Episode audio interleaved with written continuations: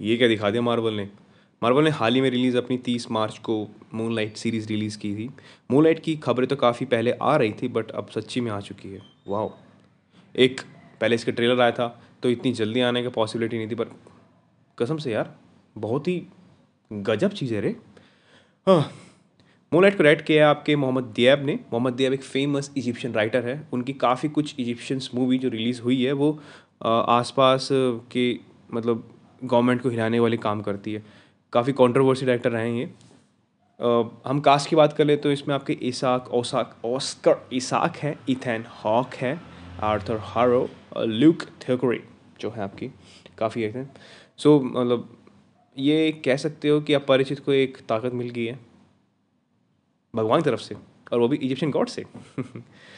हमारा स्टीवन चलो। Steven Grand एक सफरिंग है आपका पर्सन जो डीआईडी से है मतलब disorder dissociative identical disorder multiple personality disorder उसको ये पता नहीं रहता कि वो उसके मतलब वो जब किसी भी प्रॉब्लम में होता है तो उसकी बॉडी पे किसका हाई लेवल का प्रेशर पड़ जाता है, वो हो जाता है? तो उसको पता नहीं रहता। सीरीज़ की स्टार्टिंग में पहला एपिसोड हमें ये दिखाता है कि कैसे एक स्टीम करंट मतलब स्टीवन काफ़ी मिडिल क्लास पर्सन है जो कि अपनी जॉब से घर घर से जॉब करता है और उसको एक लाइन लड़की लाइन में मारती है। बड़ा बदतमीज़ आदमी है यार मतलब इतना भुलक्कड़ आदमी देखा ही नहीं मैंने। कसम से मतलब। भाई साहब, दो दिन बाद उठ रहे हैं। दो दिन बाद। और उसे याद भी एक डेट पे जाना है। पर खैर, जो बेइज्जती करी, बढ़िया मज़ा आया कसम से। सच्ची में अच्छा लगा मेरे को तो। तृप्त हो गया मेरे पास फोकस स्टीवन को ये पता लगता है कि उसकी डिसऑर्डर है और वो हर रात कहीं और जगह पाता है। सुबह सोता अपने कमरे में है पर कहीं और पाता है। सो उसके लिए वो काफ़ी मशक्क़त करता है, चिपकाता है, कुंडियाँ लगाता है, मिट्टी विट्टी घेरता है ताकि उसे पता लग सके वो कहाँ जा रहा है। खैर, चीज़ें आगे बढ़ती हैं तो फिर एक सीन में हमें ये देखने को मिलता है कि उसका जबड़ा टूटा हुआ है और किसी पास के गाँव में लेटा पड़ा है। तो उसमें गोलियाँ चलती हैं बिना बताए, मिशनरी पागल से जाते हैं। अपने को छुपाने के लिए वो एक क्लट होता है cult okay, cult okay, cult में जाके मतलब कल्ट में जाके वो छुप जाता है, अपने आप कैमोफ्लाज कर लेता है, पर वो हो नहीं पाता। आर्थर हैरो जो आर्थर होता है, वो आपका एक मतलब एक कल चलाता है, जिसका वो डिसेंडेंट होते हैं आपके, वो कहते हैं अपने आप को कि वो बैलेंस बना के रखते हैं ईवल स्पिरिट जो होती है उनको ले लेते हैं लाइफ एब्जॉर्बन कर लेते हैं, और जो ठीक होती है उनको खुशी के प्रदान करते हैं।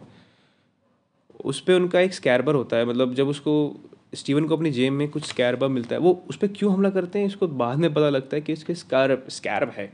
इसकी जेब में स्कैरब है जो वो उसे ढूंढना चाह उसको पाना चाहते हैं। और जब उन्हें पता मतलब उस पर वो ट्राई करता है तो एक अंदर की पर्सनैलिटी बाहर के आती है मून लाइट निकल के कि नहीं नहीं देना। खैर, वो सीन काफ़ी अच्छा था लिटरली पर वो ज़रूर देखेगा जब वो अपनी ही तरफ़ से फाइट करता है। और इसाक इसाक की जो एक्टिंग है उसका इसाक की वो मतलब काबिल तारीफ़ है। काफ़ी अच्छी लगी मेरे को एक देखने पे। खैर, आगे बढ़ते हैं तो वो उस चीज़ को मतलब वो एक फाइटिंग सीन आता है चेजिंग करने सीन आता है, वो काफ़ी अच्छा डायरेक्टर ने काफ़ी अच्छी मेहनत करी गई है। आगे चल के मतलब जो डायरेक्शन में दिखाया गया है लिटरली एक तरह से मज़ा आ गया। एक्टिंग की तो बात करी जाए तो काफ़ी कुछ अच्छा था। खैर, उसके बाद फिर वो स्टीव एक कमरे में उठता है अपने होश होश आवाज़ में, जो कि उसे पता है कि वो, उसे तो सपना है बट जब वो दो दिन के बाद उठता है तो उसको डेट याद आती है। और जब डेट को पता लगता है डेट वाली बोलती है कि आज तो दो दिन हो चुके हैं, मुझे फ्राइडे के बाद संडे है। फ्राइडे शनिवार थर्सडे हाँ सॉरी थर्सडे को पूछा था तो संडे को पता लगता है। फिर फिर वही चीज़ें, उसको फिर अपने बारे में पता लगता है कि वो कौन है। एक सीन में हमें पूरा ट्रांसफॉर्मेशन दिखता है स्टीवन का ऐसा मून लाइट के अंदर। सो स्टोरी तो ये बताती है। खैर सेकेंड एपिसोड का हम वेट करेंगे। अब बात करते हैं हम एक्टिंग की। एक्टिंग के हिसाब से काफ़ी अच्छे मतलब एक्टिंग में क्या ही बोलूँ? मतलब हाँ लिटरली आपको महसूस होता है कि किस तरह से ओसा सर ने अपनी परफॉर्मेंस को कितना हाई लेवल का रखा है।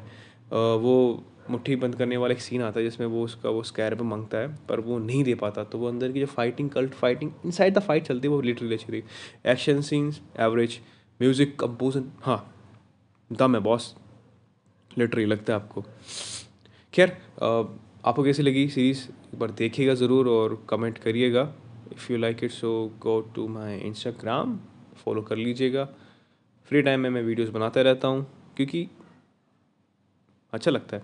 हाँ इंस्पिरेशन सो इस सीरीज़ से इंस्पिरेशन ये मिलती है कि बेटा लाइफ में बैलेंस बना के रखना चाहिए। ज़्यादा कुछ परेशान रहोगे तो बैलेंस केमिकल बैलेंस हिल जाएगा। एक सीन में जब उसको लास्ट में वो आर्थर उसको मिलता है, आपको स्टीवन को तो वो बताता भी है कि तुम्हारे अंदर केओस है।